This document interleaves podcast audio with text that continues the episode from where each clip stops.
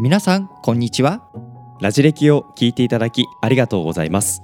歴史フリークの私リートンと歴史に仕事にプライベートに頑張るマンソッシーとでお送りする。砕けて笑ってためにもなっちゃう。そんな思わずシェアしたくなる歴史の話をお楽しみください。ということで、えー今回も始まりましたラジオ歴史小話ですけれども、えー今回444回の、えー切り番ということもあり、えーまあ、444、444と4が続くので、はい。まあ、ちょっとあんまりね、日本語的にも、えー縁起がよろしくないということで、そうなんですよ。そういった邪気を払う意味も込めてですね、今回は、えーソッシーにメインで喋ってもらうということで、はいまたでもなんで法隆寺をテーマにしたの？法隆寺ですね、うん。あのまあこの間僕 DIY で本棚を作ったんですよ。お何？でホームセンターに行って、うん。あの木をですねたくさん買ってこれ木ものただの木じゃなくて、1本あたり、うん。まあ、4メートルぐらいするめちゃくちゃ高い木を6本ぐらい買って。はあ。で僕んちめちゃくちゃ天井が高くはないんですけど、はあ。まあ、2メートルずつに切って壁一面に本棚を作ったみえーたいなことを、まあ夏休みもね、あるんでやってみたんですけどもしかしてその夏休みの工作をしたら、法隆寺はいをちょっと調べてみよなんですよなるほどね。まあまあいいんじゃない？法隆なんか、なんかちょっと賢そあ本当に、うんいやもう賢いんですけどう。ね、あはい。出た出た。ちょっとこれは言い過ぎたんですが、はでもやっぱりね、木造建築で日本がほ世界に誇るそうだねもう法隆寺じゃ法隆ないですか寺。。うん。だって1300年も残ってるんですよ。なあ、やっぱすごいよね。木造建築でこんなに残るって、これ世界見渡してもどこにもないっていうことがまたまたびっくりで、そうだね。で、まあ、あの、よくよく辿ってみると、あの、まあ、これも一つの仏教建築と言われているものですが、うんまあ、そもそも日本に仏教っていつ来たんだみたいなことからうん見てみたら538 38年。年の説がはいまあ一番強いよね。うんまあ、いずれにしろ、の百済ってところからね、百済からね来たっていう。まあいずれにしろ6世紀の、あのー真ん中。ぐらいにははい日本に仏教が正式に伝来したというそうですねことだなと。この法隆寺うんが一体いつ建てられたのか。いや、あいいもうそれは技術もたくさん詰め込まれて、うんうんまあ、あんな高いしね。はい、高いし、だから、まあ、相当のやっぱり年月を経て仏教建築、日本の中でもたくさんやっぱり歴史を積み重ねた後に作ったのかなと思ったら、満を持して。満を持してできたこの法隆寺、7世紀初頭なんですよね、作られたのが。そうだね。さっき仏教が入ってきたのって、6世紀の、まあ、6世紀中盤、うん中盤ですかね。で、そこを見てみると、100年も経ってないんですよね。そうだね。100年も経ってなくてうん作られた。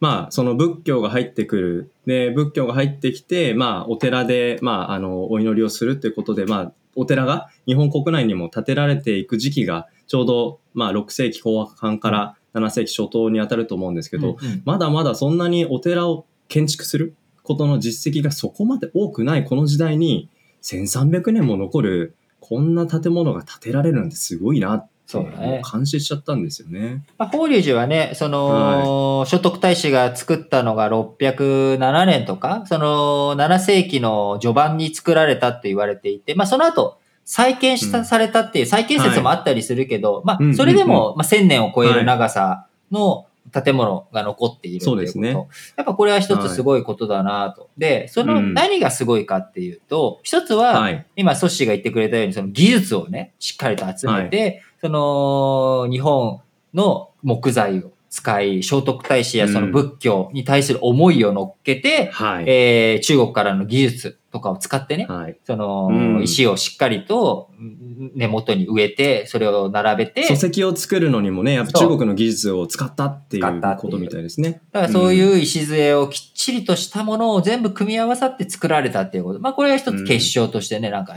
やっぱすごいなっていうところうんありますし、やっぱりその、法隆寺というものが残っているっていうこと。うん。まあ、1000年近く、1000年を超えて残っているっていうことを踏まえても、やっぱりこれは、ある種、こう、法隆寺だけじゃないんですけれども、やっぱり海外と比べたら、戦争の火、火で燃えるっていうこと、これを避けてくることができたっていうこと。やっぱこれがやっぱすごいすごいな。中国とかで見るとやっぱ石仏、石の仏様とかは残っている。これは燃えないから。で、そうですね。燃えないね、ですね。ちょっと、まあ、あの、21世紀の頭にバーミヤンの石窟が、あの、アルカイーダとかタリバンとかに破壊されてしまうっていうシーンがあったわけですけれども、やっぱそういう爆弾を使わない限り石仏は壊すことができないっていうので、はい、基本昔戦乱を乗り越えて残ってきたけれども、はい。日本の場合は木造建築すら残っている。うん。まあ、地震とかも多い中、よう残ってくれたなっていう、ね、なんか、この、そういった意味でも今後もね、大切に残していきたい、そんな法隆寺ですな。うん。なんか、あの、今のようなやっぱ戦乱とかの状況もあると思いますし、あと、あなんかの、見てて気づいたのが、あの、やっぱり、日本って、やっぱり、あの、いい木材がたくさん取れるみたいなんですよ。そうだね。ヒノキだったうんり、杉だったりってもう硬くて、でも加工もしやすくて、うんそれこそその木造建築に向いている、そういう材料っていうのはなかなかその大陸の国々にはなかなか取れないものみたいなんですね。うんうん。うん、だからまあ仏教建築が入ってきました、技術がその中国の方々から教えてもらいましたっていう、もう習った通りにやるだけじゃなくて、その日本の中で持っている素材とか、まあ僕らの持ってるその知恵とか、そういうのをうまく組み合わせた結果が、まあ。こういう長い年月をね、超えて残っている法隆寺なんだなと思って、いやー、僕も今回作った本棚、あの、しっかりこの先残していけるかなってちょっと不安になってきちゃいましたね。いや、まあ、千年、千年残るんじゃない？本なら。やっ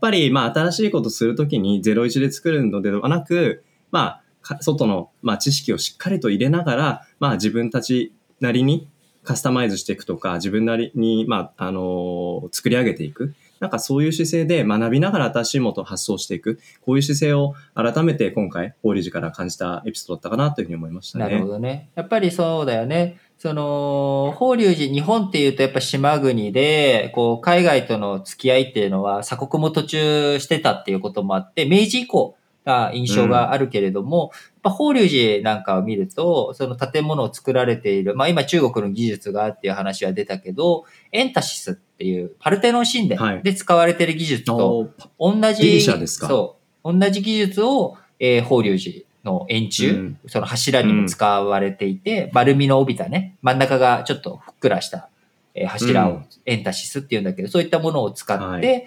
えーやっているっていうこととか、あるいはそもそも法隆寺を作った聖徳太子、この人自身も生まれが、えー馬屋小屋の馬小屋の前で馬屋小屋、の前で生まれたっていう、そういう、あの、エピソードがあるわけなんだけど、うんうんこれは、中東のね、ギあのキリスト教の、うん。えーイエス・キリストが生まれたはい。伝承、これを踏まえてるんじゃないか、これの影響を受けてるんじゃないかっていうことも言われてるわけで。キリスト、の影響を受けてるんですね。はい。あるいはその法隆寺の中に残されているものっていうもの、水瓶とかね、あのーうん。水瓶。水を入れている瓶、水平っていうんだけれども、この水の瓶の形もペルシャのものと形が似てたりとか、入れてある、その文様とかのあへるー銀のお皿とか、えーはい。布とか、そういったものの、えー文様が獅子狩り文様っていうのがあるんだけども、その獅子、うんうん。ライオンを取ろうとしている文様になっていて、これがペルシャ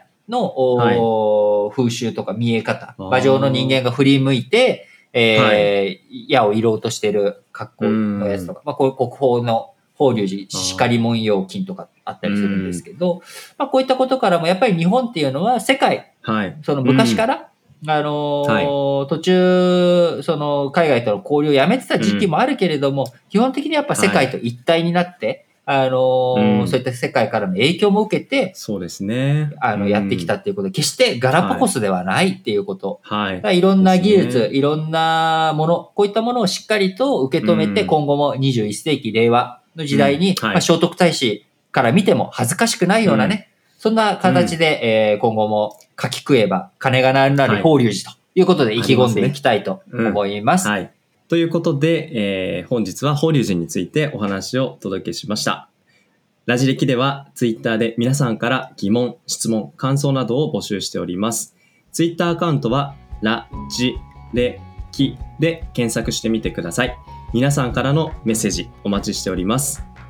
それでは444以降のラジオ歴史小話、ラジ歴を引き続きお楽しみいただければと思います。えーお相手はリートンとソシでした。